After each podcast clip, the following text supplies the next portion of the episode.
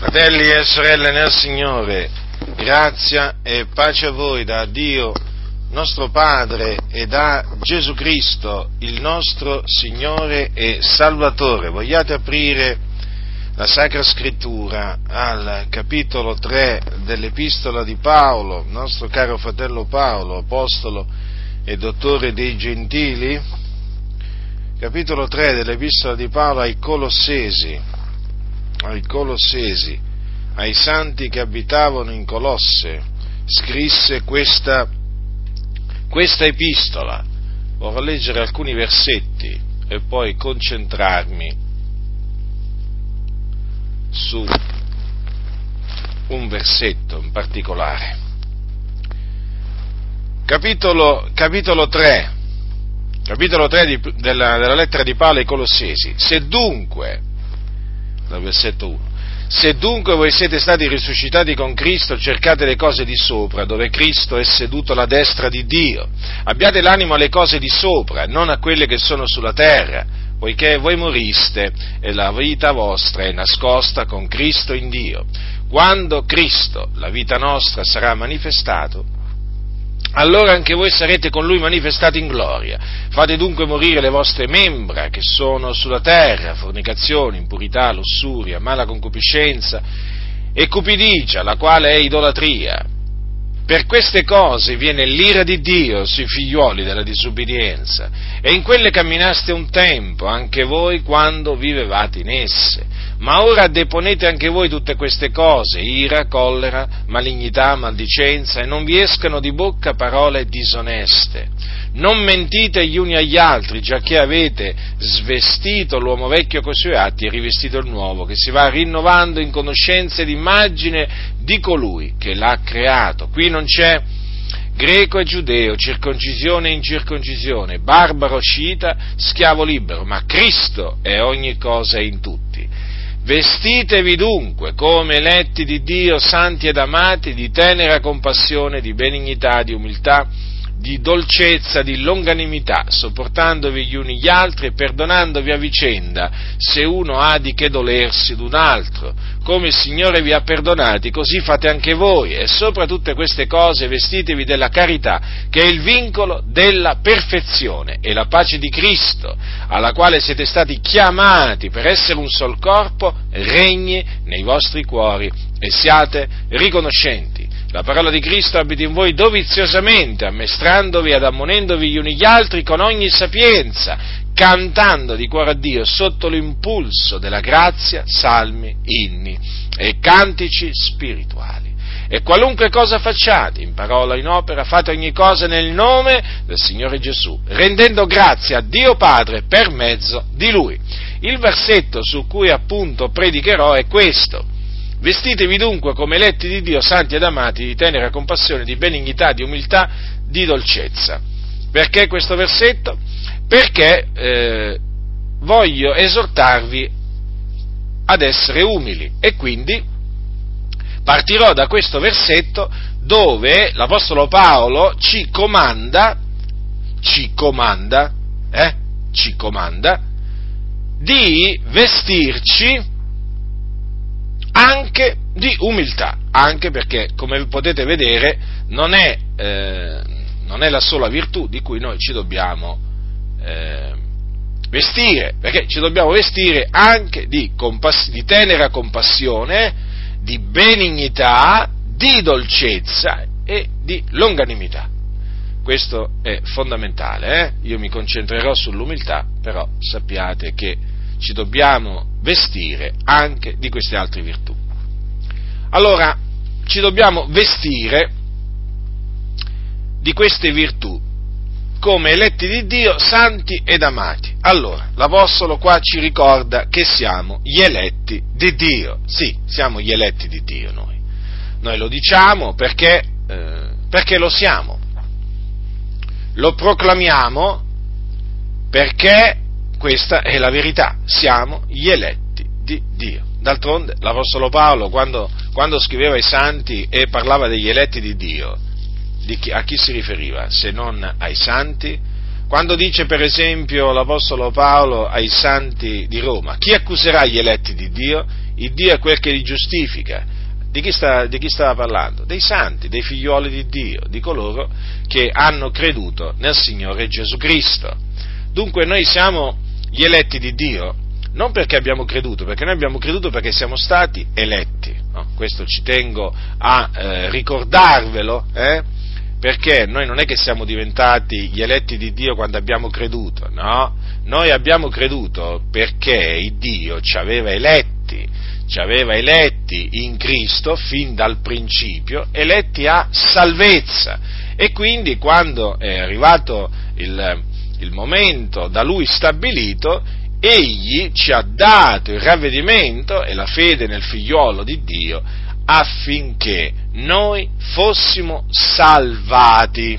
Capite? Perché vi dico questo? Perché oggi molti dicono che noi siamo diventati eh, gli eletti di Dio quando abbiamo creduto. No, non è così. O siamo stati eletti quando, quando abbiamo creduto. No, noi abbiamo creduto perché siamo stati innanzi eletti e quando parliamo dell'elezione parliamo del proponimento dell'elezione di Dio, che dipende non dalle opere, ma dalla volontà di colui che chiama. Infatti, noi siamo stati, siamo stati salvati per la volontà di Dio e non per la nostra volontà, secondo che è scritto non dipende dunque né da chi vuole né da chi corre, ma da Dio che fa misericordia, perché il Signore fa grazia a chi vuole Lui e non è che ci ha fatto grazia dunque perché lo abbiamo voluto noi, perché abbiamo voluto noi che ci facesse grazia, no? Lui ci ha fatto grazia perché, perché ha voluto farci grazia o meglio, noi siamo stati graziati perché a Lui è piaciuto farci grazia. Lo ha detto il Signore, farò grazia a chi vorrà far grazia. Questo non piace a molti, è un problema loro. A noi piace invece molto. A molti non piace, vedete, la parola del Signore, invece a noi piace. Alcuni la, la parola di Dio la vivisezionano, eh? E prendono, eh, prendono, quelle particine che gli piacciono, tutte, t- tutto quello che non gli piace la scartano, o scartano. Cioè, non, molte parti non, non vogliono, non vogliono, nemmeno che si menzionino. Infatti avete notato che de, dell'epistola dell'Apostolo Paolo, eh, cito solo l'Apostolo Paolo, quanto verrà predicato oggi nelle comunità, in percentuale, ma la, la percentuale è bassissima. Diciamo che per molte chiese l'Apostolo Paolo è come se non fosse mai esistito. Triste realtà, ma è così. Pensate, l'Apostolo e Dottore dei Gentili, dico l'Apostolo e Dottore dei Gentili, è l'Apostolo più trascurato di tutti è una vergogna, uno scandalo. E una delle cose di cui non si sente parlare è il proponimento dell'elezione di Dio. E questo perché? Perché il proponimento dell'elezione di Dio porta a glorificare Dio, a celebrarlo, esaltarlo, glorificarlo e eh, mette al centro la volontà di Dio e non la volontà dell'uomo, non il cosiddetto libero arbitrio, ma la volontà sovrana dell'Iddio vivente e vero, l'Iddio altissimo, il creatore di tutte le cose. E l'uomo, davanti al proponimento dell'elezione di Dio, è costretto a piegare le ginocchia davanti a Dio e dire semplicemente, Signore Dio, ti ringrazio perché mi hai voluto salvare, per questo ti do la gloria ora e in eterno. siccome che oggi molti non vogliono dare a Dio la gloria, o meglio, la gloria che spetta a Dio la vogliono loro, allora hanno tutto l'interesse a prendere il proponimento dell'elezione di Dio, di cui parla abbondantemente la Sacra Scrittura, e a buttarlo, a buttarlo via, scartarlo, buttarlo via, capite? Però il Signore nella sua grande misericordia ha voluto che eh, anche in questo tempo il proponimento dell'elezione di Dio fosse proclamato dai tetti e quindi noi ci limitiamo a fare quello che il Signore ci ha comandato di fare. Siamo servi inutili, facciamo quello che il Signore ci ha comandato di fare. Siamo proprio niente, polvere e cenere. Non abbiamo niente che non abbiamo ricevuto dal Signore, ma che abbiamo noi che non abbiamo ricevuto dal Signore? Abbiamo ricevuto tutto dal Signore e quindi a Lui diamo la lode e la gloria ora e per sempre in Cristo Gesù. Allora, fratelli, siamo gli eletti di Dio e appunto perché siamo gli eletti di Dio abbiamo la fede degli eletti di Dio. Ah, alcuni dicono come? ma allora non è vero che, che tutti gli uomini hanno, hanno, la fede. No, non è vero. Chi te l'ha, chi te l'ha raccontata questa, questa, menzogna? Ah, il pastore della, della tua comunità. Ti ha mentito, spudoratamente, ti ha mentito. Devi prendere quello che ti ha detto e, e gettarlo, diciamo, eh, nel cestino, ma per modo, per modo di dire, no? per così dire, perché si tratta di spazzatura. Ti ha detto tutti gli uomini hanno una misura di fede, non è vero, non è vero, non è assolutamente così, non è assolutamente così, solo gli eletti hanno la fede ed è appunto chiamata la fede degli eletti. Pensate come lo, la definisce l'Apostolo Paolo, ma sapete, l'Apostolo Paolo per molti è come se non, non, avesse scritto niente, per cui figuratevi se questi vanno a citare la fede degli eletti di Dio, non gli interessa, invece a noi interessa, perché noi abbiamo la fede degli eletti di Dio, perché? Perché siamo gli eletti di Dio.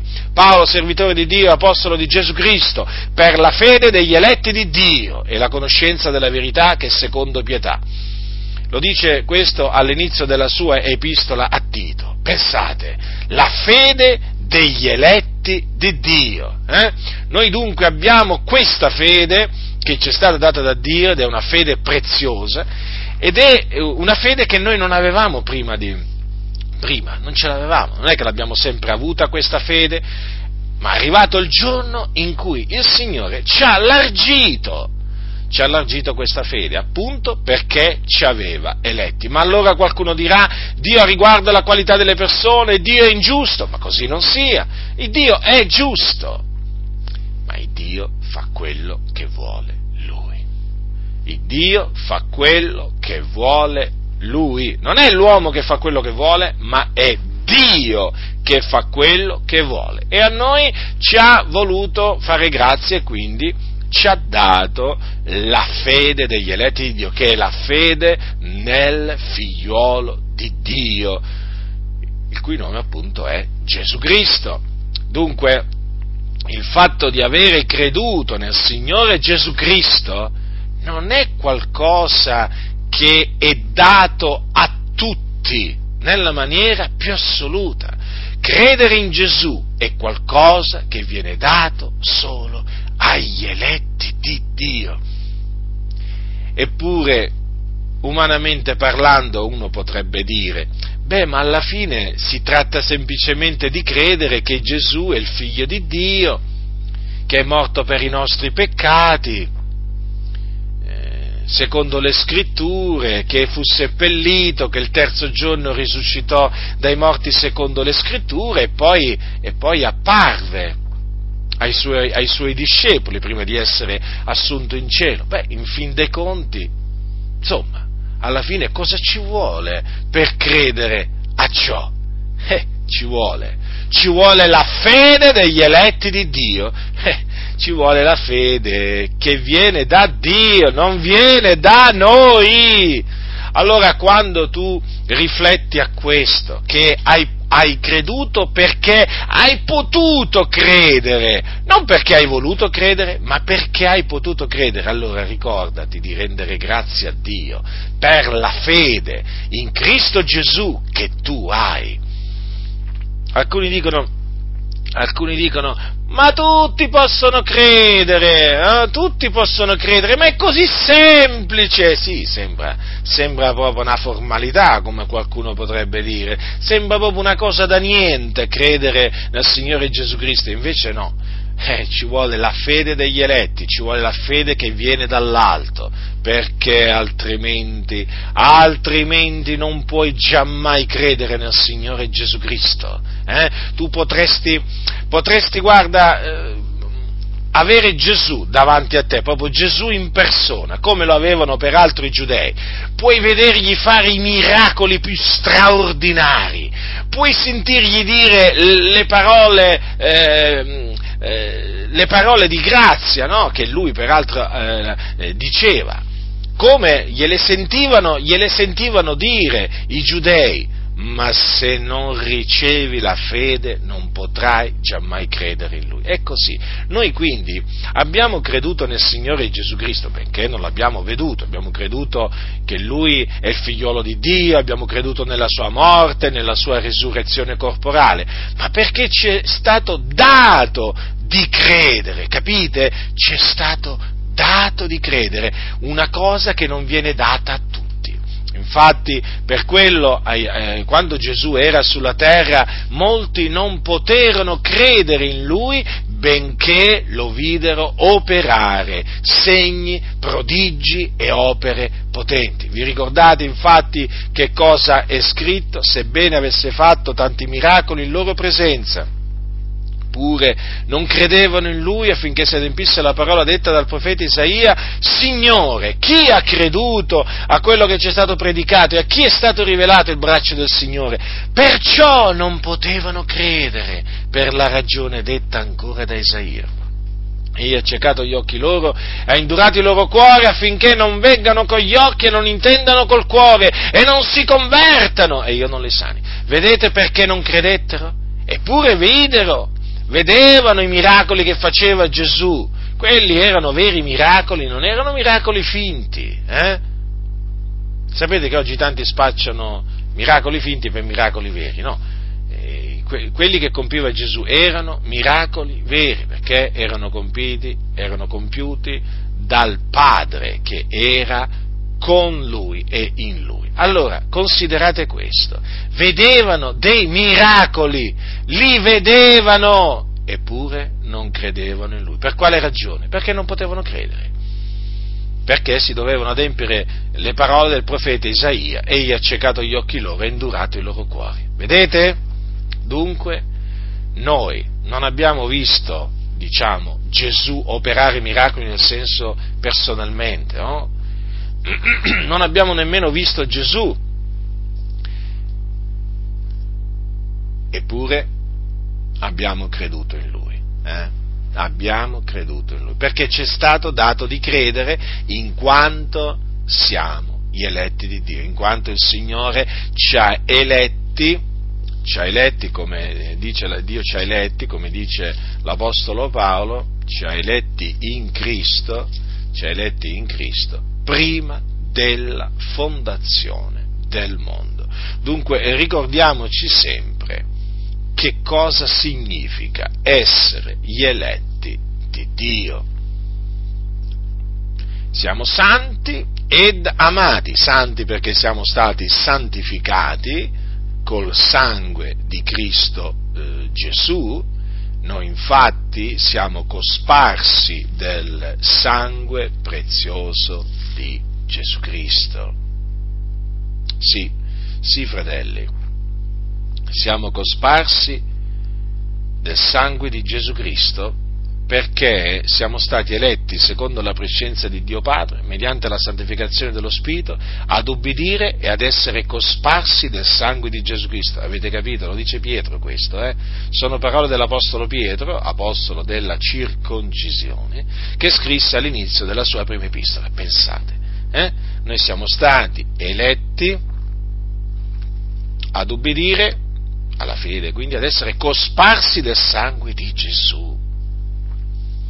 Quindi il sangue di Gesù è sopra di noi e in virtù eh, di questo sangue che Gesù ha sparso e che è sopra di noi, noi appunto siamo i santi dell'Altissimo.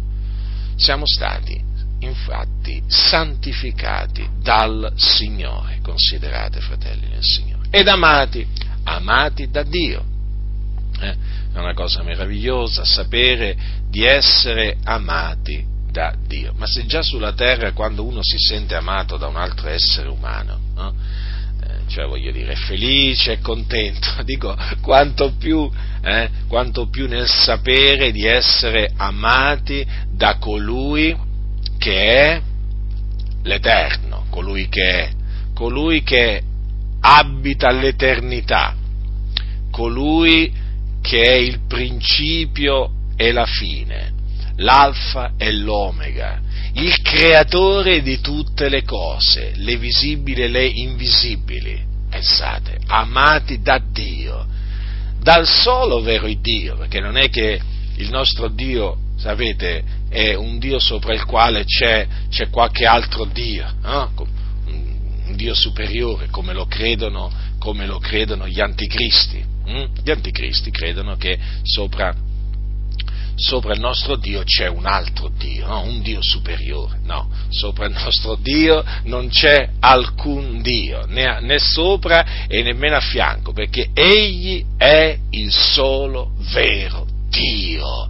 Io sono Dio e fuori di me non v'è, non v'è alcun Dio, dice il Signore. Quindi noi siamo amati da Dio, ecco, da questo Dio che è il solo Dio e che è il Padre del nostro Signore Gesù Cristo. Amati amati di un grande amore, amati di un amore eterno. Dunque, eletti di Dio, santi ed amati. Mm?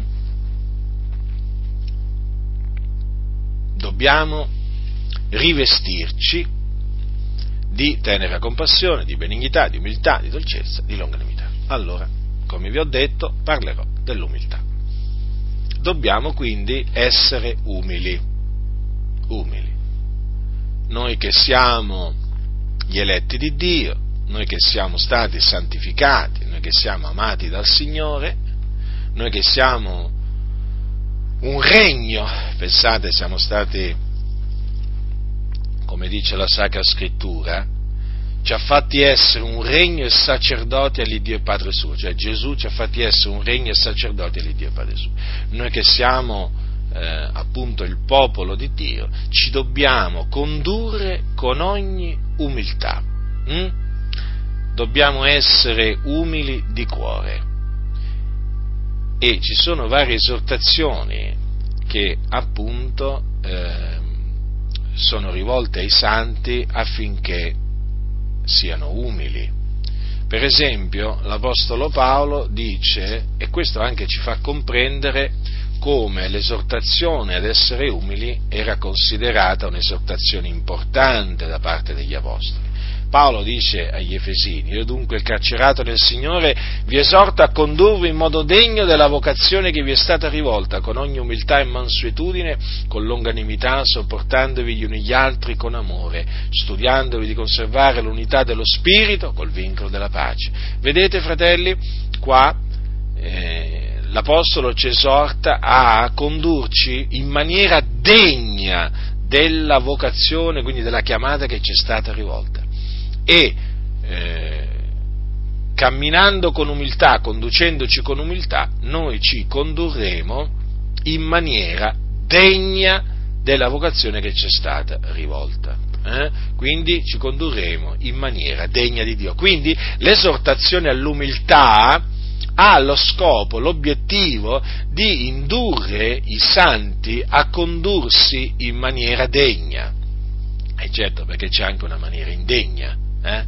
Eh, c'è, c'è, una maniera indegna, e la maniera, con la maniera indegna invece si fa biasimare il nome del Signore, eh? si fa bestemmiare il suo nome, si fa bestemmiare la via, della, la via della verità, come fanno molti che non badano alla loro, condotta, alla loro condotta e fanno bestemmiare il nome di Dio. Ma lungi da noi questo, fratelli, noi dobbiamo appunto condurci in maniera degna di Dio e ehm, cammina, conducendoci con umiltà, per certo, per certo ci condurremo in maniera degna di, eh, di Dio.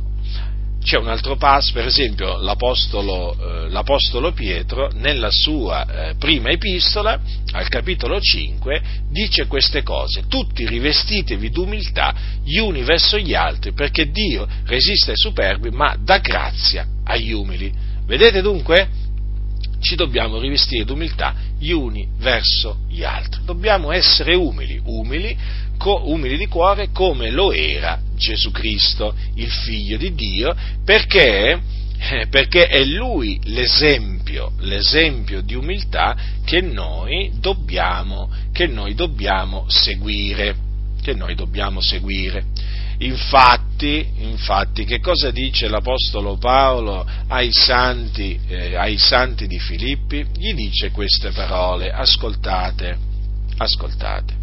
Dice così, dal capitolo 2 de, de la, dell'epistola di Paolo ai santi di Filippi troviamo scritto queste parole. Troviamo scritte queste parole dal versetto 1. Se dunque v'è qualche consolazione in Cristo, se v'è qualche conforto d'amore, se v'è qualche comunione di spirito, se v'è qualche tenerezza d'affetto e qualche compassione, rendete perfetta la mia allegrezza, avendo un medesimo sentimento, un medesimo amore, essendo d'un animo, di un, di un, unico sentire, non facendo nulla per spirito di parto o per vanagloria, ma ciascuno di voi con umiltà, stimando altrui da più di se stesso, avendo ciascuno di voi riguardo alle cose proprie, eh, riguardo non alle cose proprie, ma anche a quelle degli altri abbiate in voi lo stesso sentimento che è stato in Cristo Gesù, il quale essendo in forma di Dio non riputò rapina l'essere uguale a Dio, ma annechilì se stesso prendendo forma di servo e divenendo simile agli uomini. Ed essendo trovato nell'esteriore come un uomo, abbassò se stesso, facendosi ubbidiente fino alla morte e alla morte della croce, ed è perciò che Dio lo ha sovranamente innalzato e gli ha dato il nome che è al di sopra d'ogni nome, affinché nel nome di Gesù si pieghi ogni ginocchio nei cieli, sulla terra e sotto la terra e ogni lingua confessi che Gesù Cristo è il Signore, la gloria di Dio Padre. Vedete che anche qui dice Paolo che ci dobbiamo condurre con umiltà, stimando, stimando altrui da più di noi stessi. Vedete dunque, la persona umile si abbassa, si abbassa eh, anche davanti agli altri, non solamente davanti a Dio, ma anche davanti al suo prossimo. Non lo vuole signoreggiare, eh? non lo disprezza.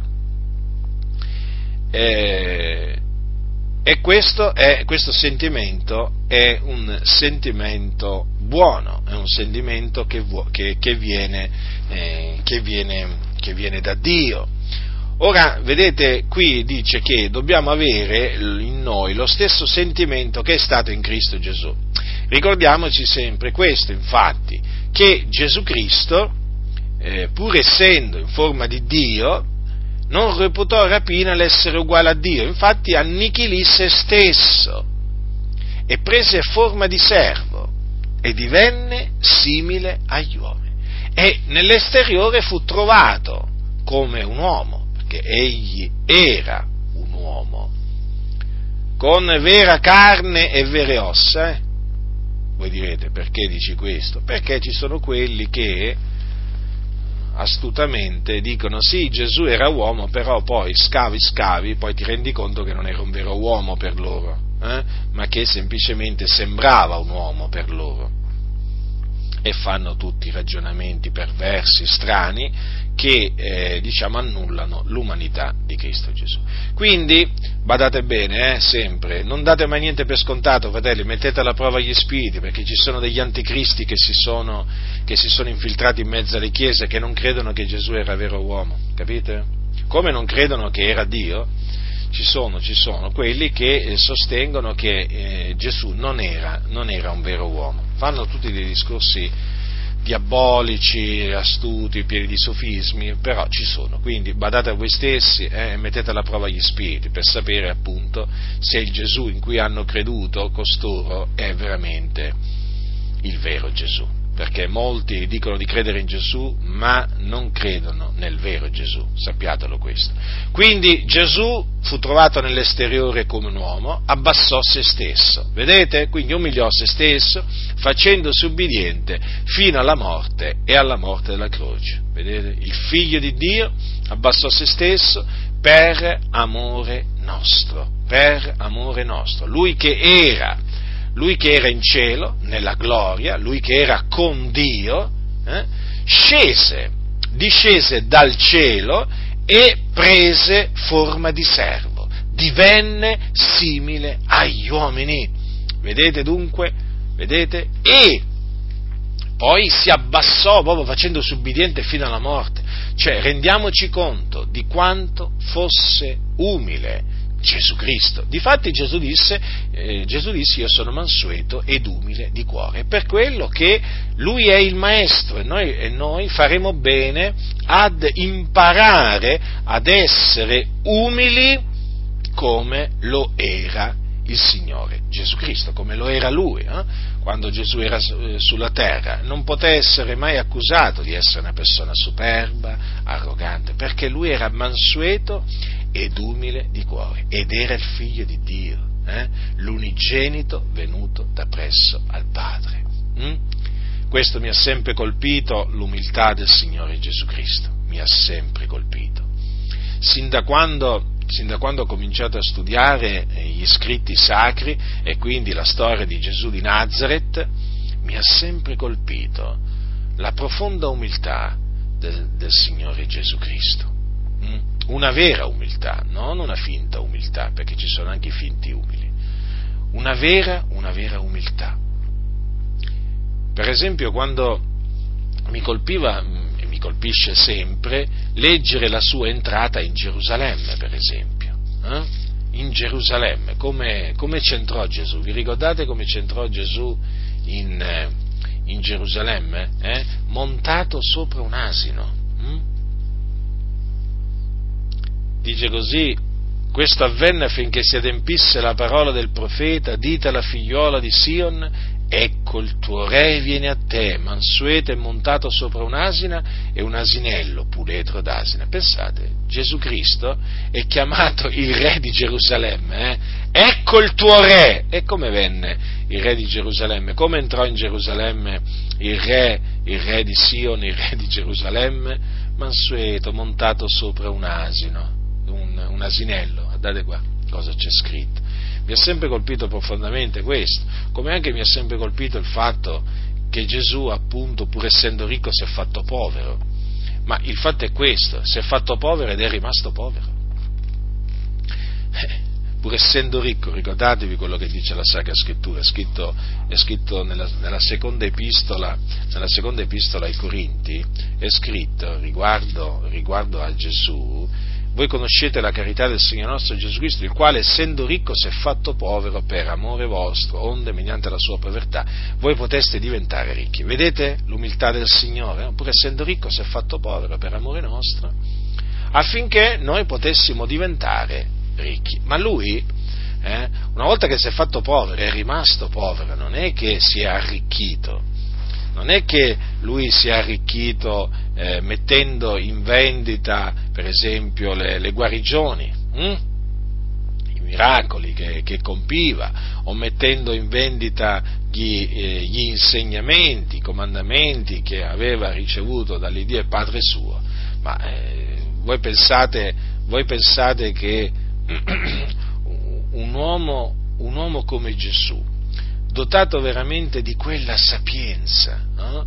che veniva da Dio, un uomo che, che, non ha eguali nella storia perché nessuno ha mai parlato come Gesù. Eh? Gesù espose cose, come, come, lui stesso disse, occulte fin dalla fondazione del mondo. Eh? Ma vi rendete conto, fratelli? Dice, aprirò in parabole la mia bocca, perché si dovevano adempiere le parole del profeta, queste parole. Esporrò cose occulte fin dalla fondazione del mondo. Eppure, eppure, Gesù si mantenne umile, si mantenne povero. Eh? Non cercò mai, non cercò mai di arricchirsi. Eh? Non cercò mai di arricchirsi. E dunque Gesù, il figlio di Dio, si fece ubbidiente fino alla morte, alla morte della croce. Quale esempio di umiltà che abbiamo in Gesù, il Signore, il Salvatore. Ed è perciò che Dio l'ha sovranamente innalzata, gli ha dato il nome che ha di sopra d'ogni nome. Ecco, Gesù si abbassò, ma fu innalzato. Perché? Perché c'è una legge nel regno di Dio che chi si abbassa verrà innalzato. Eh? È come la, la, la, legge della semina e della, della, raccolta. Sono delle leggi, fratelli nel Signore, eh? stabili che nessuno, che, nessuno può, che nessuno può annullare. Gesù stesso disse infatti chiunque si abbasserà sarà innalzato. Gesù allora si abbassò? Sì Gesù si abbassò, abbassò se stesso, facendosi ubbidiente fino alla morte, alla morte della croce. Fu innalzato? Sì, fu innalzato. Vedete? vedete che le parole di Gesù si sono adempiute proprio anche in lui, in lui medesimo, eh? perché quelle parole chiunque si abbasserà sarà innalzato, le ha dette Gesù. E, e, e Paolo ci fa, eh, ci, fa, ci fa sapere appunto che quelle parole praticamente si sono adempiute in Gesù o comunque si, eh, si, sono adempiute, si, sono adempiute, in Gesù, per certo, poi si adempiono in tutti coloro che si abbassano, eh, tutti, vengono, tutti, vengono, innalzati, tutti quelli che si abbassano davanti a Dio. Però vedete qui abbiamo proprio l'esempio, l'esempio di, eh, del figlio di Dio che si è abbassato ed è stato innalzato dall'Iddio e Padre suo. È stato sovranamente innalzato, non semplicemente innalzato, sovranamente innalzato, infatti gli è stato dato il nome che è al di sopra d'ogni nome. Cioè Gesù, Gesù ha un nome eh, che è al di sopra d'ogni nome, non è un nome qualsiasi il nome di Gesù. Eh? Ricordiamoci che, ricordiamoci che, il nome Gesù viene da Yahweh Salva, eh? ricordiamoci questo, eh? fu il nome che appunto un angelo del Signore eh, comandò, comandò, a Giuseppe di porre appunto al, al, al, bambino che sarebbe nato appunto da Maria. Eh? Tu gli porrai nome Gesù perché è Lui che salverà il suo popolo dai loro peccati. Quindi il nome di Gesù non è un nome, non è un nome qualsiasi, è il nome del Salvatore del mondo, è il nome del Signore di tutti, è, è, il, nome, è il, nome, di colui che fu morto, eh, ma ora è vivente nei secoli dei secoli. Dunque fu sovranamente innalzato, gli fu dato il nome che al di sopra di ogni nome, affinché nel nome di Gesù si pieghi ogni ginocchio nei cieli, sulla terra e sotto la terra, e ogni lingua confessi che Gesù Cristo è il Signore e la gloria di Dio, di Dio Padre. Ora, Gesù, considerate, è alla destra del Padre, hm? perché eh, si è posto a sedere alla destra di Dio e là è eh, ancora oggi e intercede per noi. E là angeli, principati e potenze gli sono sottoposti. Là tutti gli angeli l'adorano, l'adorano perché è scritto tutti gli angeli di Dio l'adorino. Quindi, vedete dunque, è stato sovranamente innalzato colui che appunto abbassò se stesso facendosi ubbidiente fino alla morte e alla morte della croce. Quindi quell'uomo povero, perché era un uomo povero Gesù, non aveva un luogo dove posare il capo, fratelli nel Signore. Vi ricordate che non aveva un luogo dove posare il capo? L'asinello su cui Gesù entrò in Gerusalemme non era il suo, non era di sua proprietà. Gesù era veramente povero, fratelli. Mm? Ma era ricco in sapienza, eh? Che sapienza che aveva Gesù, che conoscenza e che potenza, eh?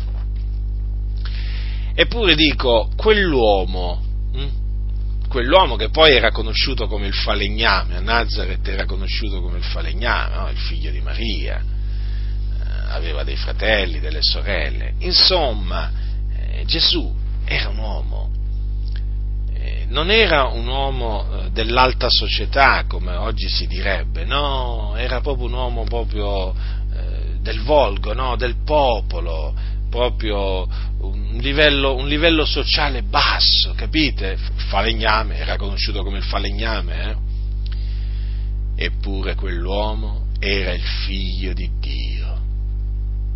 Era il figlio di Dio, colui che il creatore di tutte le cose ha mandato nel mondo per essere la propiziazione dei nostri peccati. E dopo essere, eh, dopo essere stato ucciso, fu risuscitato da Dio e poi fatto sedere alla, alla destra di Dio. Ma vi rendete conto? Io quando ci penso a tutto questo veramente, eh, dico, ma Signore quanto sei grande, quanto sei meraviglioso veramente. Cioè il Signore veramente fa cose grandi è proprio vero, i suoi pensieri sono al di sopra dei nostri pensieri, le sue vie sono al di sopra delle nostre vie. Ma chi ha concepito questo disegno? chi ha concepito questo? Perché è un disegno, è un disegno. Questo è un disegno di Dio, che Dio ha mandato ad effetto nella pienezza dei tempi. E Gesù, appunto, il servitore di Dio, non solo il figliolo di Dio, ma anche il servitore di Dio, vedete, compì la volontà del Padre sulla terra umiliandosi, eh? conducendosi veramente con ogni umiltà. Certo, esercitò autorità, certo insegnava con autorità, però si comportò umilmente. Eh? Non, c'è, non, c'è filo, non, c'è, un filo, di arroganza, di superbia nella vita, nella vita di Gesù, perfetta, perfetta condotta, santa condotta, d'altronde egli è il santo. Chi di voi mi convince di peccato? Un giorno Gesù disse. Chi? Eh, e chi poteva convincere di peccato? Gesù non ha mai peccato, non ha conosciuto peccato. Eh? Sono mansueto ed umile di cuore, disse, disse Gesù.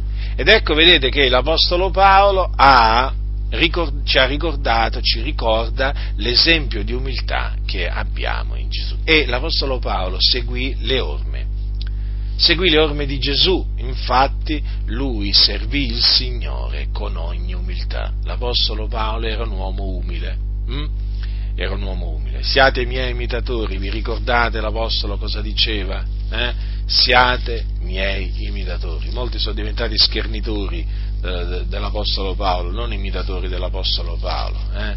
ma renderanno conto un giorno a colui che è pronto a giudicare i vivi e i morti e si renderanno conto che cosa significa schernire l'Apostolo Paolo e mettersi contro l'Apostolo Paolo sprezzando, sprezzando i suoi precetti, ma se ne renderanno conto un giorno, se ne renderanno conto che che brutta fine, che orribile fine faranno quelli veramente che hanno sprezzato l'Apostolo Paolo, il suo esempio di vita, eh? Le sue epistole, i suoi insegnamenti, che orribile fine faranno tutti costoro, tremendo, tremendo quello che gli aspetta, loro non, non se lo immaginano nemmeno. Quando l'Apostolo dice siate miei imitatori come anch'io lo sono di Cristo. Vedete dunque, l'Apostolo Paolo seguiva le orme di Gesù e difatti lui eh, si condusse con ogni umiltà e eh, appunto diventò, diventò un esempio per i fratelli, un esempio tant'è che poteva dire siate miei imitatori. O come disse anche ai santi, eh, ai santi di, Filippi, di, Filippi, gli disse eh, le cose che avete imparate, ricevute, udite da me, vedute in me, fatele e l'Iddio della pace sarà con voi. Infatti studiando, studiando la vita dell'Apostolo Paolo ci si rende conto veramente che era un uomo umile. Era un uomo che seguì eh, le, orme, eh, le orme di Cristo Gesù. Sì. E quindi va imitato, va imitato l'Apostolo, l'Apostolo Paolo, che infatti non signoreggiava sui fratelli, eh? non, non, era gonfio, eh? non era gonfio d'orgoglio, non era gonfio di superbia,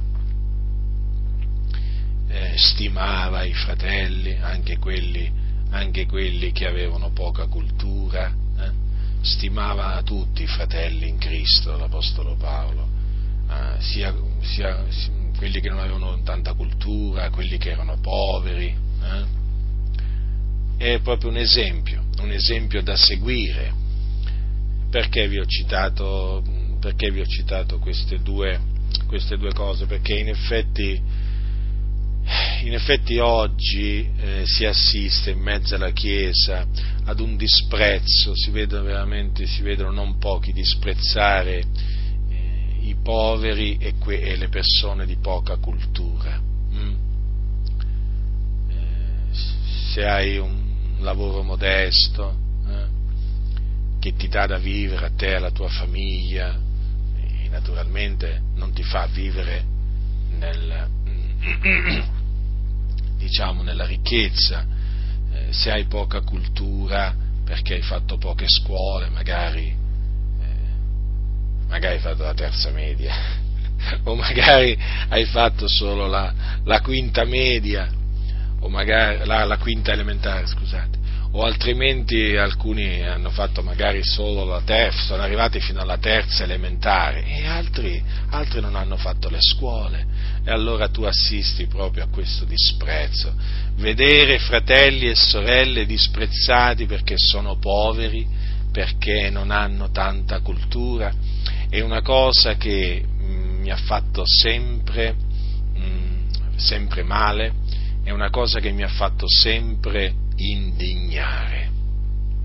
Sì, è una cosa che mi ha fatto sempre indignare. Non sopporto i superbi, lo dico con ogni franchezza, non sopporto questi, questi uomini, queste donne che si dicono, si dicono, cristiani, membri di questa, di quell'altra chiesa, eh, e che guardano i poveri e, e le persone con poca cultura, eh, dall'alto in basso, perché? Perché loro, loro sono ricchi, eh?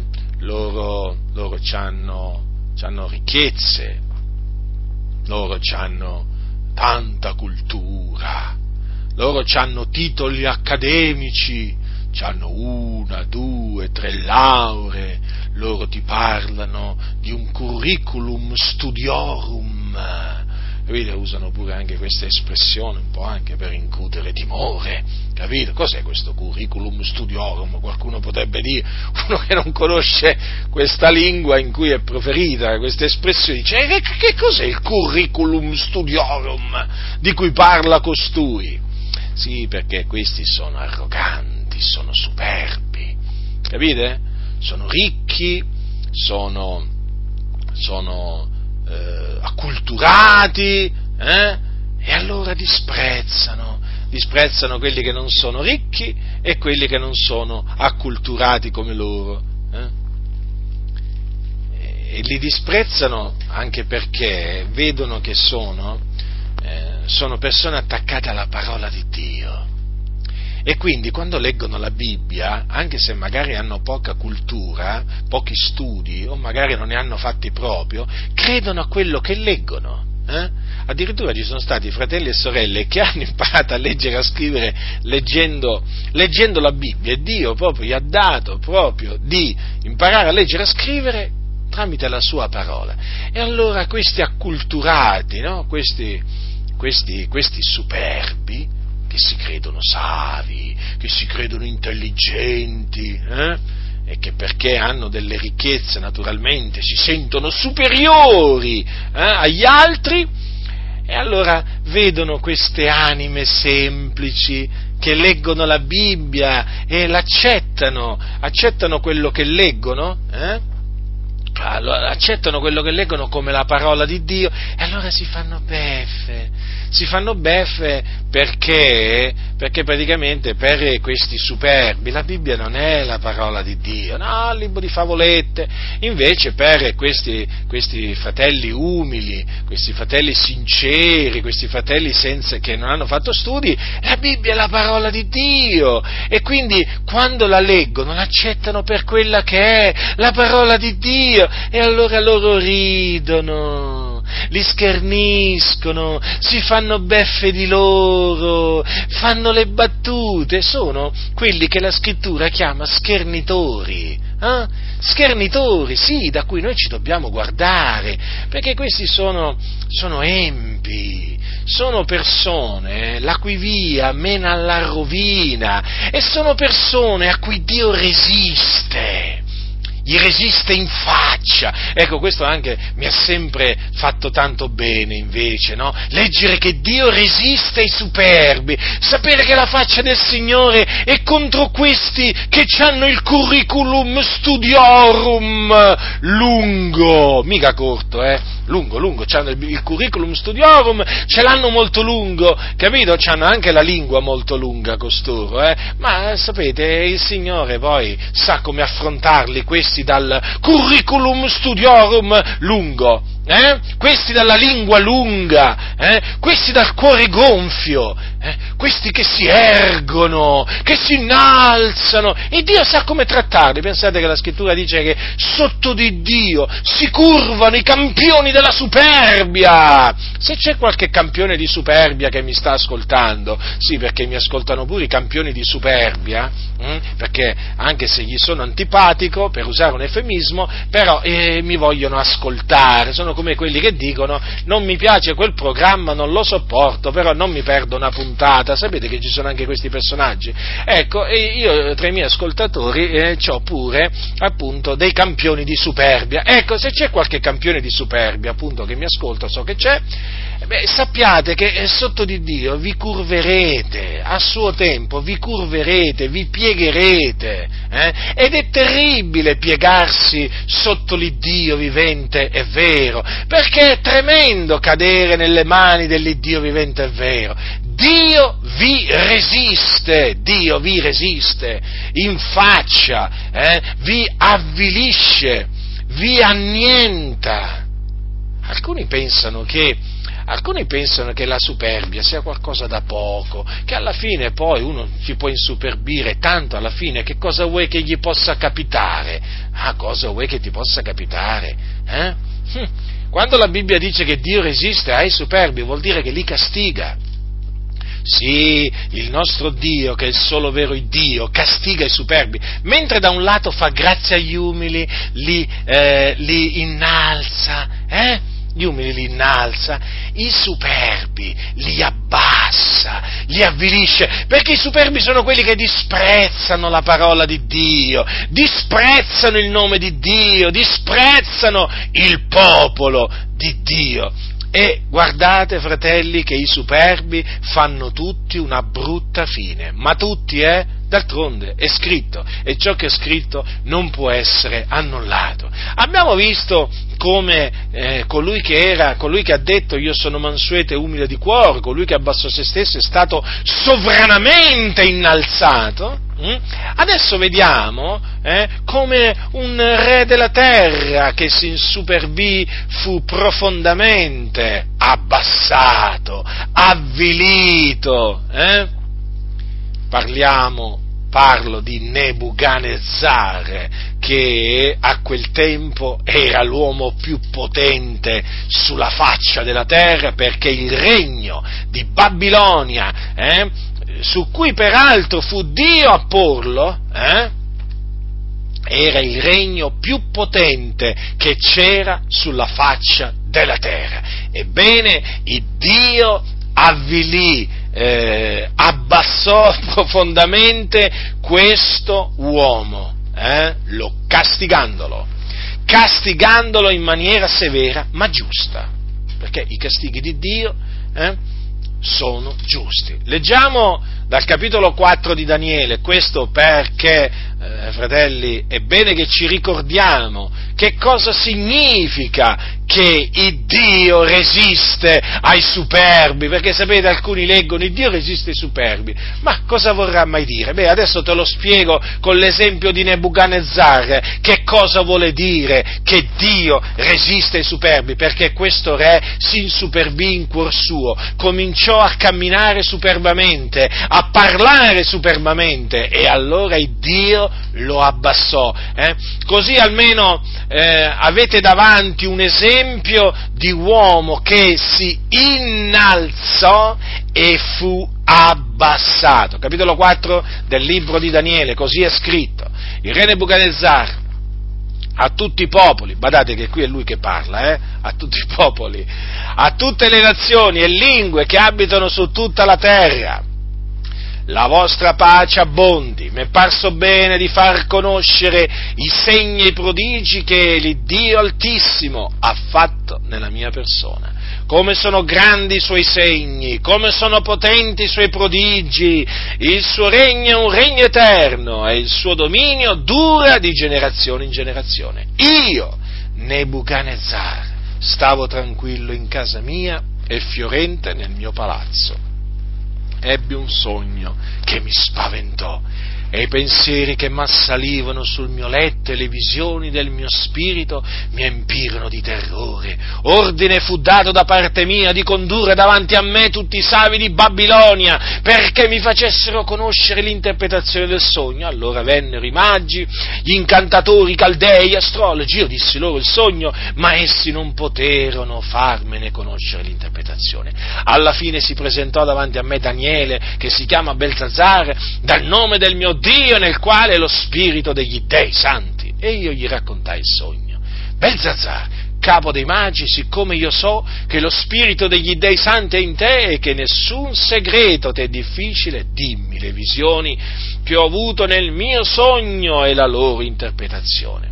Ed ecco le visioni della mia mente quando ero sul mio letto io guardavo ed ecco un albero in mezzo alla terra, la cui altezza era grande, l'albero era cresciuto e diventato forte, e la sua vetta giungeva al cielo, e lo si vedeva dall'estremità di tutta la terra. Il suo fogliame era bello, il suo frutto abbondante, c'era in lui nutrimento per tutti tutti, le bestie dei campi si riparavano sotto la sua ombra, gli uccelli del cielo dimoravano fra i suoi rami e ogni creatura si nutriva d'esso. Nelle visioni della mia mente, quando ero sul mio letto, io guardavo ed ecco uno dei santi veglianti scese dal cielo, gridò con forza e disse così, abbattete l'albero e tagliatene i rami scotete nel fogliame, dispergete nel frutto, fuggano gli animali di sotto a lui e gli uccelli di tra i suoi rami,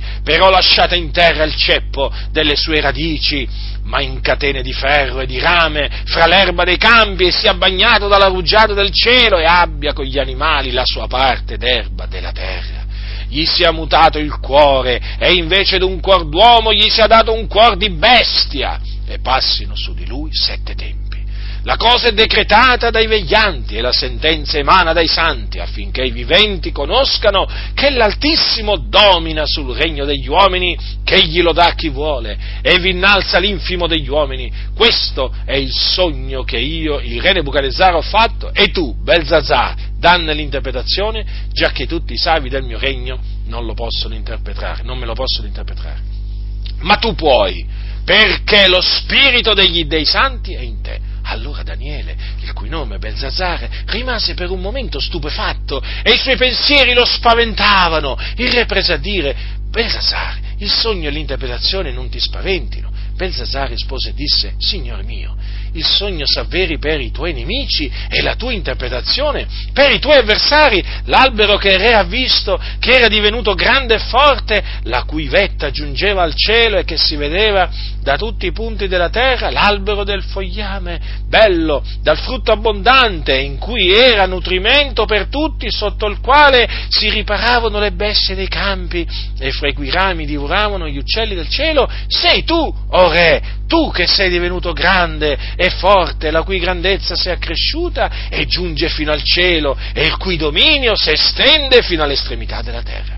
E quanto al santo vegliante che hai visto scendere dal cielo e che ha detto abbattete l'albero e distruggetelo, ma lasciatene in terra il ceppo delle radici in catene di ferro e di rame, fra l'erba dei campi, e sia bagnato dalla rugiada del cielo e abbia la sua parte con gli animali della campagna, finché siano passati sopra di lui sette tempi, eccone l'interpretazione, o re, è un decreto dell'Altissimo che sarà eseguito sul Re mio Signore.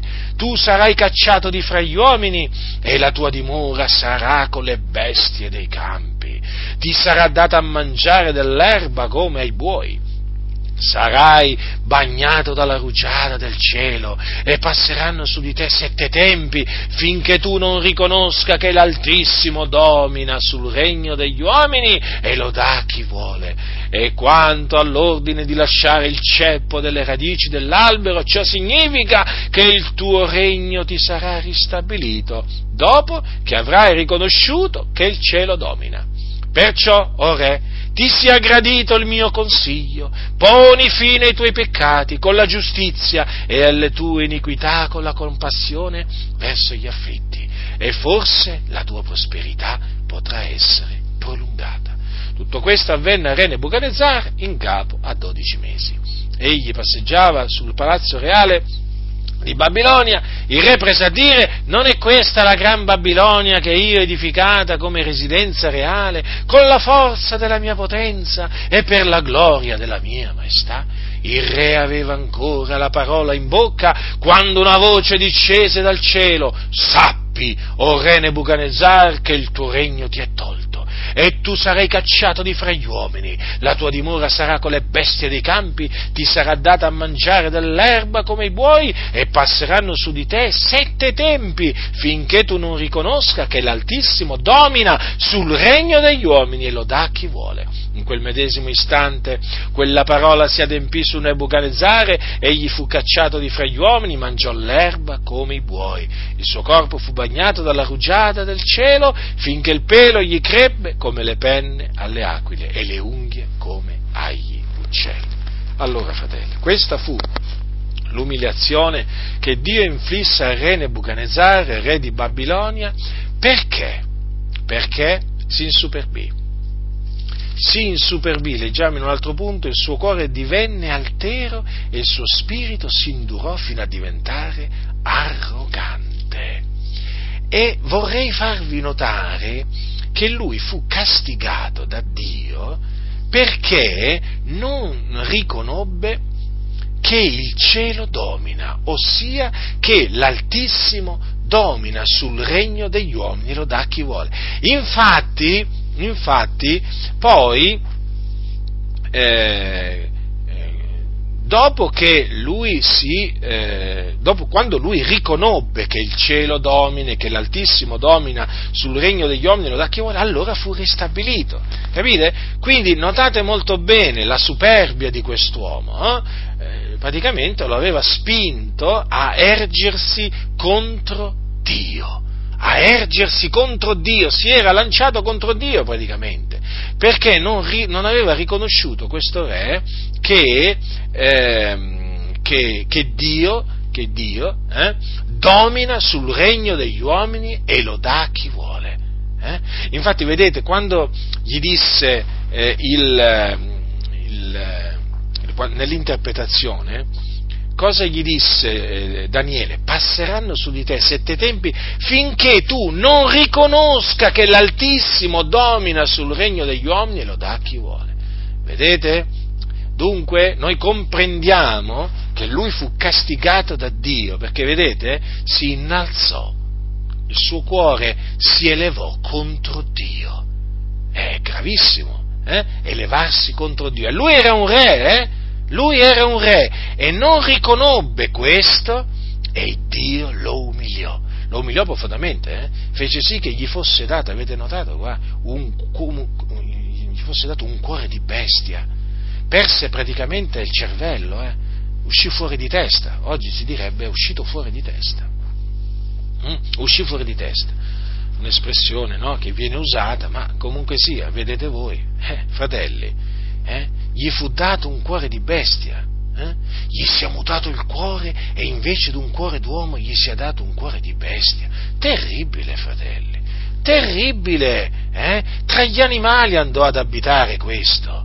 Il Signore lo ammandò ad abitare per un certo tempo tra gli animali, la sua parte, ebbe la sua parte d'erba della terra, ma vi rendete conto, l'uomo più potente di allora come fu umiliato dall'Iddio Altissimo? Eh? Ecco che cosa significa il Dio resiste ai superbi. Eh? È tremendo il nostro Dio. Eh? Questo naturalmente, questo giudizio ci porta appunto a umiliarci. No? Nel leggere questo giudizio che Dio inflisse a quel re, eh, noi siamo portati a umiliarci davanti a Dio e a dire Signore, tu domini veramente. Eh? domini sul regno degli uomini, tu dai il regno degli uomini a chi tu vuoi, il cielo domina, capite? Molti, sapete, non riconoscono che il cielo domina, molti non riconoscono che l'Altissimo domina sul regno degli uomini e lo dà a chi vuole. No, perché non riconoscono la sovranità di Dio, la grandezza di Dio, la maestà di Dio, la sua potenza e si innalzano contro Dio e poi Dio li avvilisce.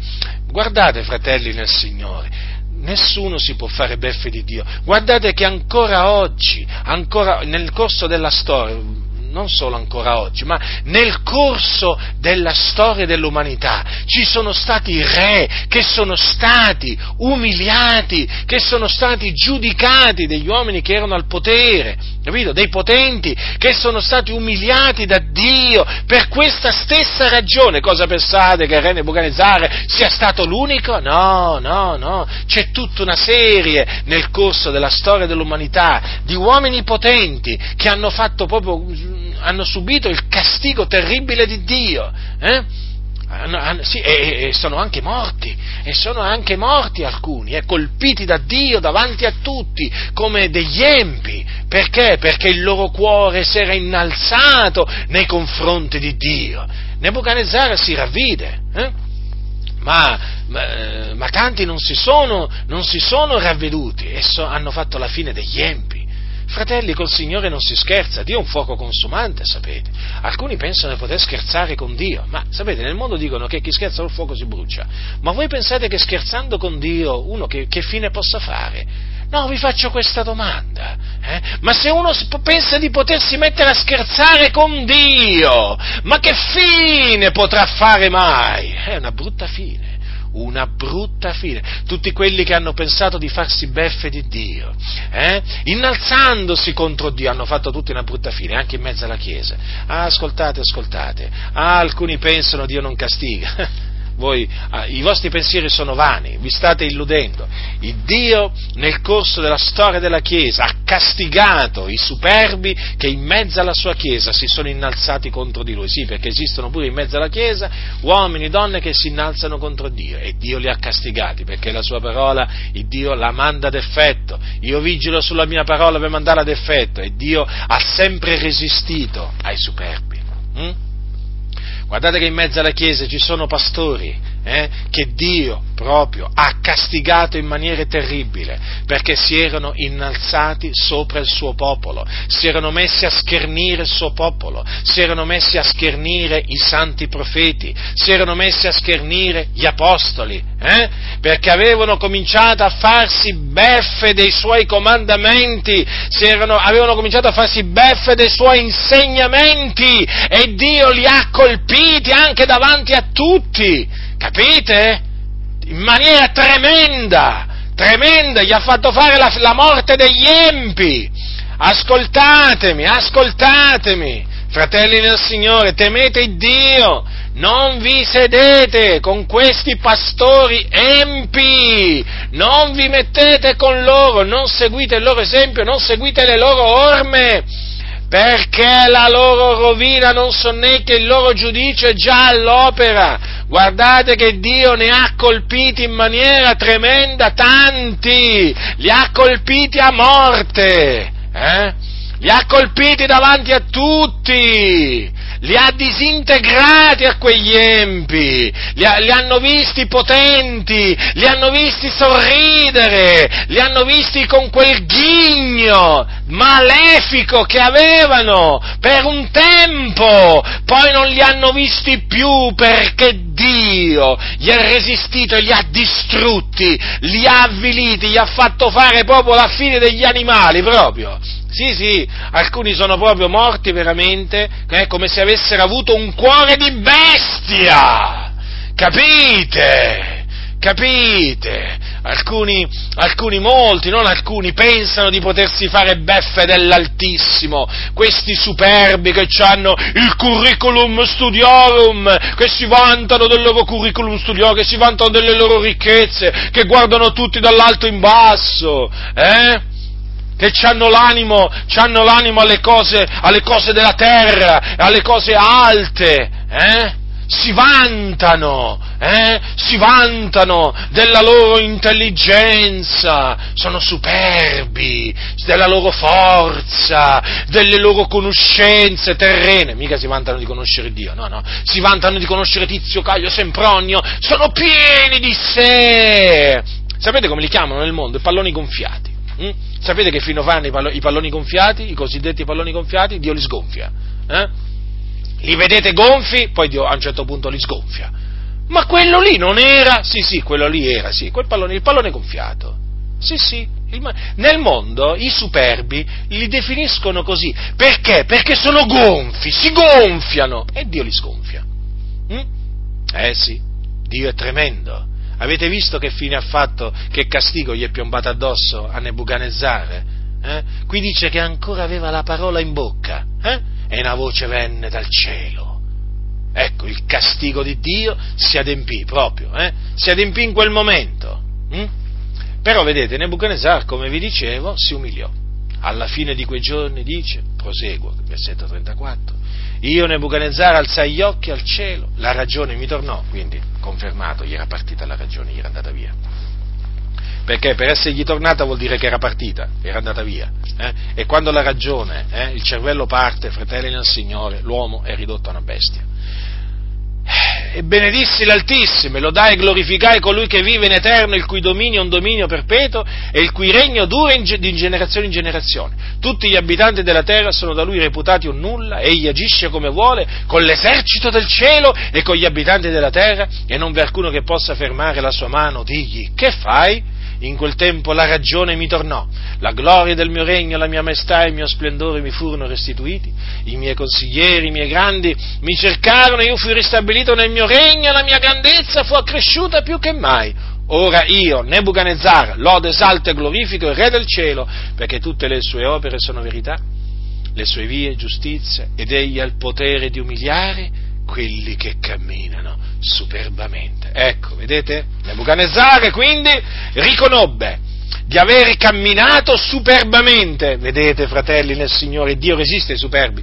Vedete che no, perché noi siamo chiamati a camminare con ogni umiltà? Perché avete visto il, il Signore che, che, che, fine gli riserva a quelli che camminano superbamente? Li umilia, li umilia il Signore. Chiunque si innalzerà sarà abbassato queste parole abbiatele sempre davanti, fratelli, abbiatele sempre davanti, affi- perché vi impediranno di innalzarvi davanti a Dio, vi impediranno di innalzarvi sopra i fratelli, vi impediranno di innalzarvi sopra i poveri, eh? Eh, sopra, sopra, quelli che non hanno studi, tenetele sempre davanti queste parole, perché Dio ha il potere di umiliare quelli che camminano superbamente. Lo riconobbe Nebuchadnezzar, eh? Eh, lo riconobbe, lo riconobbe, quando appunto poi chiaramente la ragione gli tornò. E eh, allora lui veramente, praticamente riconobbe che Dio ha ragione, che Dio può fare tutto eh, e che appunto eh, Dio umilia eh, i superbi. Perché sono scritte queste cose? Per il nostro ammaestramento. Eh? Non è mica una favola questa? Non è mica una favola, eh? Questa è la parola di Dio, questa è una storia realmente accaduta, questo non è un mito, mm? questa è una storia vera, realmente accaduta. Questo giudizio, questo giudizio su Nebuchadnezzar si è, eh, si è avverato veramente. Credeteci eh? e siate presi da timore. Quindi, fratelli, appunto per nostro ammaestramento, per nostro ammaestramento, eh, ammonimento è stato scritto, affinché non ci gonfiamo di superbia, eh? e affinché viviamo una vita umile col nostro Dio, camminiamo umilmente col nostro Dio. Eh? Non facciamo come, ne, come Nebuchadnezzar, eh? facciamo come Gesù. Voglio terminare con eh, quello che ha detto, eh, con alcune parole dette da Gesù, che anche queste sono, sono di monito, eh? capitolo 14 di Luca, così è scritto, allora Gesù era stato, eh, era in casa di uno dei principali farisei, eh, era un giorno di sabato, ed era, ed era là per prendere cibo, allora è scritto così, capitolo 14 eh, di Luca, l'ho scritto di Luca, medico diletto, nostro fratello in Cristo, eh? Primo scritto che lui, che lui mandò a, all'eccellentissimo Teofilo. Il secondo è quello degli atti. Allora, capitolo 14, eh, dal versetto 7, notando poi come gli invitati sceglievano i primi posti, disse loro questa parabola. quando sarai invitato a nozze da qualcuno, non ti mettere a tavola al primo posto, che talora non sia stato invitato da lui qualcuno più ragguardevole di te, e chi ha invitato te e lui non venga a dirti cedi posto a questo, e tu debba con tua vergogna cominciare allora ad occupare l'ultimo posto. Ma quando sarai invitato va a metterti all'ultimo posto, affinché quando colui che ti ha invitato verrà ti dica amico sali più in su allora ne avrai onore dinanzi a tutti quelli che saranno teco a tavola, perché chiunque si innalza sarà abbassato e chi si abbassa sarà innalzato. Vedete dunque, la, qui proprio il Signore proprio ha spiegato in maniera semplice, ma potente, chiara, eh? Eh, com'è che costui si intende di lettere senza avere fatto studi, dicevano di Gesù? Ma io quando, le, quando, io leggo le parole di Gesù, le sue parabole, i suoi insegnamenti, i suoi comandamenti, le risposte che dava, ma io dico, ma veramente non aveva fatto studi, dicevo, non aveva fatto studi, ma si intendeva, si intendeva di lettere, eh? Ah, veramente. Quanto sono contento nel sapere che ci sono fratelli che non hanno fatto studi, o hanno fatto pochi studi, e si intendono della scrittura, conoscono le scritture, invece ci sono tanti eh, che hanno fatto tanti studi e non conoscono le scritture, sono degli ignoranti. Quando ragionano, mm, quando ragionano, praticamente voi lo avvertite subito che fanno ragionamenti vani, insensati, eh? studi, studi, studi, oh quanti studi che hanno, pieni di sé eh, e non conoscono le scritture. E quando parlano dalla loro bocca, che cosa esce? Escono forse parole di grazia? Ma che? Parole stolte. Le parole di grazia escono invece dal cuore di coloro eh, che sono umili. Eh? No, le parole di grazia non escono dal, dalla bocca dei superbi, ma dalla bocca dei superbi escono, escono scherni, stoltezze varie. Allora vedete Gesù qua, guardate un po' in quale maniera sublime Gesù ha esortato, ci ha esortato a essere umili. E sì, perché Gesù cosa ha detto? Vatti a mettere all'ultimo posto, eh? quando sarai invitato a nozze da qualcuno, all'ultimo posto. Non ti andare a mettere al primo posto, capito? Va a metterti all'ultimo posto. Perché se ti vai a metterti eh, al primo posto, eh, poi guarda cosa ti aspetta. Ti aspetta che uno magari più ragguardevole di te è stato invitato e tu devi cedergli il posto e dopo devi occupare con tua vergogna eh, l'ultimo posto. Invece se ti vai a sedere all'ultimo posto, poi quello che ti ha invitato ti dice vieni, vieni, sali più in su amico. E allora tu davanti a tutti chiaramente ne, hai, cioè, vieni onorato perché ti vedono salire e non scendere, capito? Però per salire ti devi abbassare. Eh?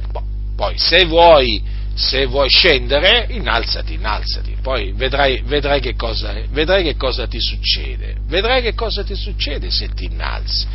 Quindi, vedete, fratelli nel Signore, Gesù ci ha messo in guardia, eh? Ci ha messo in guardia Gesù, affinché non ci insuperbiamo hm? affinché non ci insuperbiamo. Vi ricordate un giorno Gesù eh, cosa ha detto ai suoi discepoli in merito,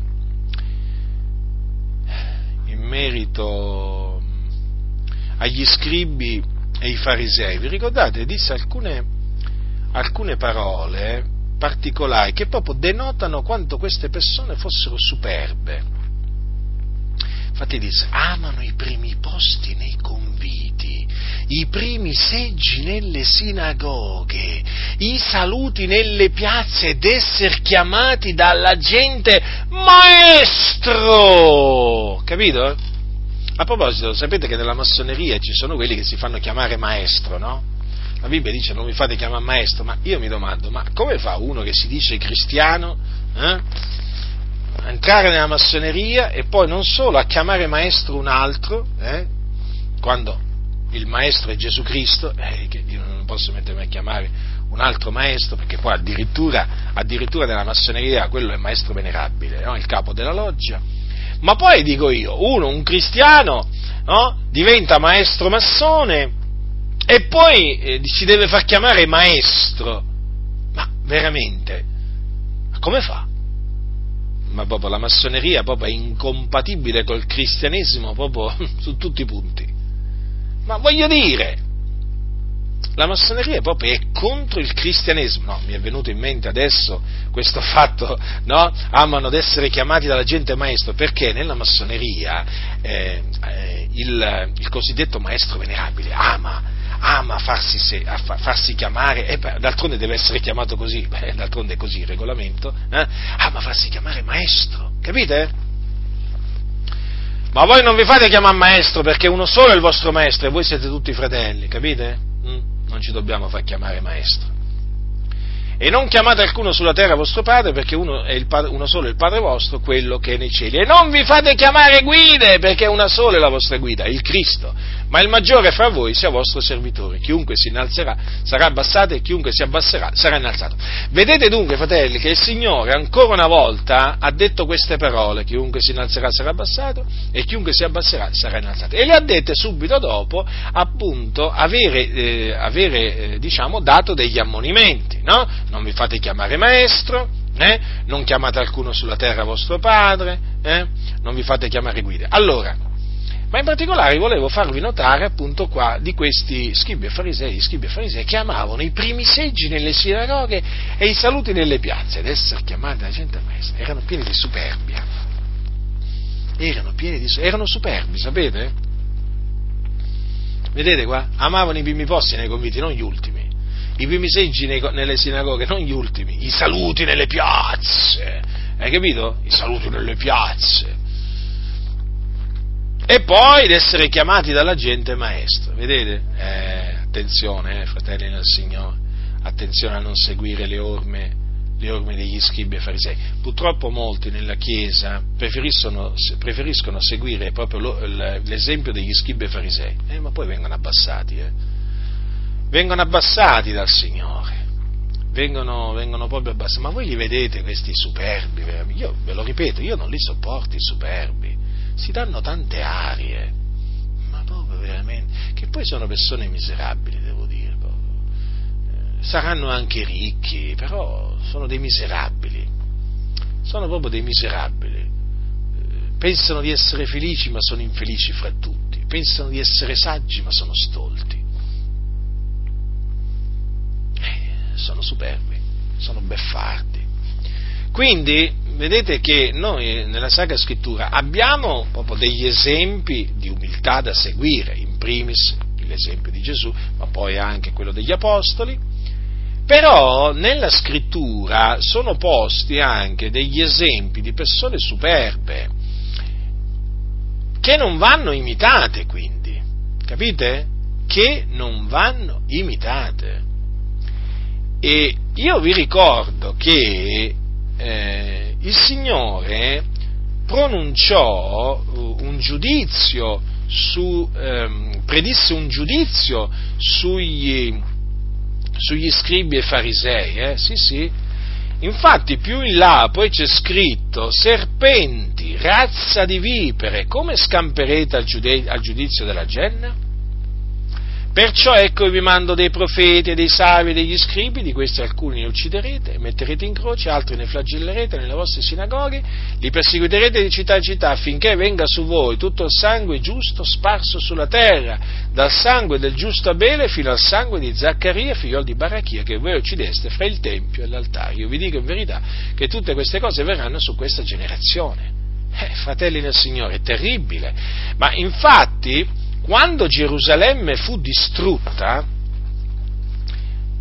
eh, dopo, alcuni, dopo, alcuni, decenni, dopo alcuni decenni che Gesù eh, fu assunto in cielo, Gerusalemme fu distrutta per mano dell'esercito romano capeggiato dal generale Tito.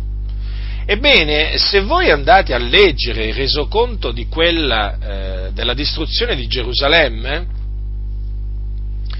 eh, negli scritti di Giuseppe il Flavio, vi accorgerete come queste terribili parole poi si sono adempiute, si sono adempiute, sì, su Gerusalemme. Eh? E appunto gli scribi e i farisei fecero una bruttissima fine, bruttissima fine. D'altronde il Signore cosa disse? Affinché venga su voi tutto il sangue giusto sparso sulla terra. Veramente nel leggere, nel leggere il resoconto di Giuseppe Flavio, uno scrittore del primo secolo d.C., nel, nel leggere quello che scrisse eh, Giuseppe Flavio sulla, eh, sulla, distruzione, la presa di Gerusalemme da parte dell'esercito romano, beh, non possono non venire in mente anche queste parole assieme, assieme ad altre, perché quelli veramente furono giorni di vendetta eh? e i superbi, i superbi furono abbassati, mm? si erano innalzati, eh?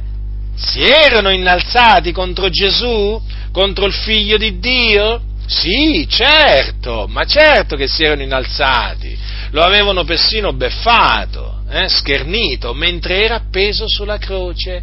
Eh? Vi ricordate? Tu che disfai il Tempio in tre giorni lo riedifichi, salva te stesso. Se tu sei il figlio di Dio, scendi giù di croce con gli scribi, gli anziani, i capi sacerdoti. Là si facevano beffe di Gesù, ha salvato altri, non può salvare se stesso. Eh? Da che è re di Israele, scenda ora giù di croce no? e noi crederemo in lui. Poi quando, quando, dopo che Gesù fu messo, fu messo nella, nella, tomba, c'è scritto che eh, i capi sacerdoti eh, eh, e, i, farisei si radunarono per, presso Pilato dicendo Signore ci siamo ricordati che quel seduttore mentre viveva ancora disse dopo tre giorni risusciterò capite? il seduttore ecco quel seduttore lo chiamavano. Sì, si erano innalzati. Ah quanti si erano innalzati contro Gesù si erano fatti beffe di Gesù. Certo certo però Gesù poi eh, vedete lo predisse che cosa gli sarebbe accaduto. E il giudizio e il giudizio arrivò poi, poi arrivò la vendetta di Dio eh, su, quelli che, su, quelli che, si erano innalzati. Guai alle donne che saranno incinte, a quelle che allatteranno in quei giorni, perché vi sarà gran distretta nel paese d'ira su questo popolo, e cadranno sotto il taglio della spada, e saranno menati in cattività fra tutte le genti, e Gerusalemme sarà calpestata dai gentili finché i tempi dei gentili siano compiuti. Queste sono parole di Gesù, eh, che pronunziò quindi attenzione, attenzione perché poi il Signore sul popolo, sul popolo che si innalzò, scaramentò veramente la sua ira. Eh? Chiunque si innalzerà sarà abbassato. eh sì, e Gerusalemme fu abbassata, eh?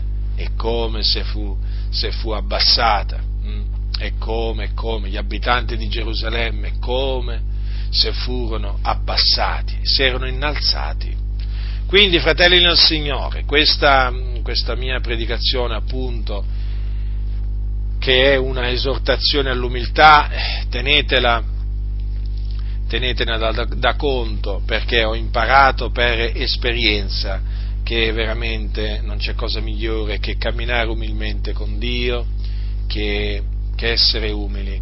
Proprio insuperbirsi è controproducente perché, perché è scritto che chiunque, chiunque, si innalzerà sarà abbassato. Quindi se vuoi, se vuoi essere abbassato da Dio, allora innalzati. Eh, però, eh, voglio dire, eh, è terribile essere, essere, abbassati da Dio, si viene castigati, eh, si viene proprio avviliti.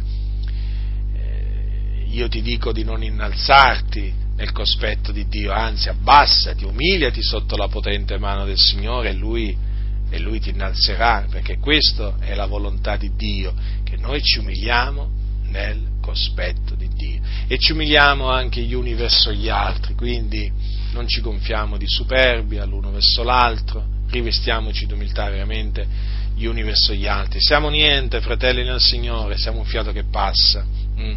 siamo polvere e cenere veramente cioè, facciamo, faremmo del male a noi stessi se eh, ci gonfiassimo di superbia. Manteniamoci umili nel cospetto di Dio, nel cospetto degli uomini. E viviamo una vita umile, modesta e diamo sempre gloria a Dio, non prendiamoci mai la gloria che spetta a Dio. A Dio dobbiamo sempre dare la gloria ora e per sempre in Cristo Gesù. La grazia del Signore nostro Gesù Cristo sia con tutti coloro che lo amano con purità incorrotta. Amen.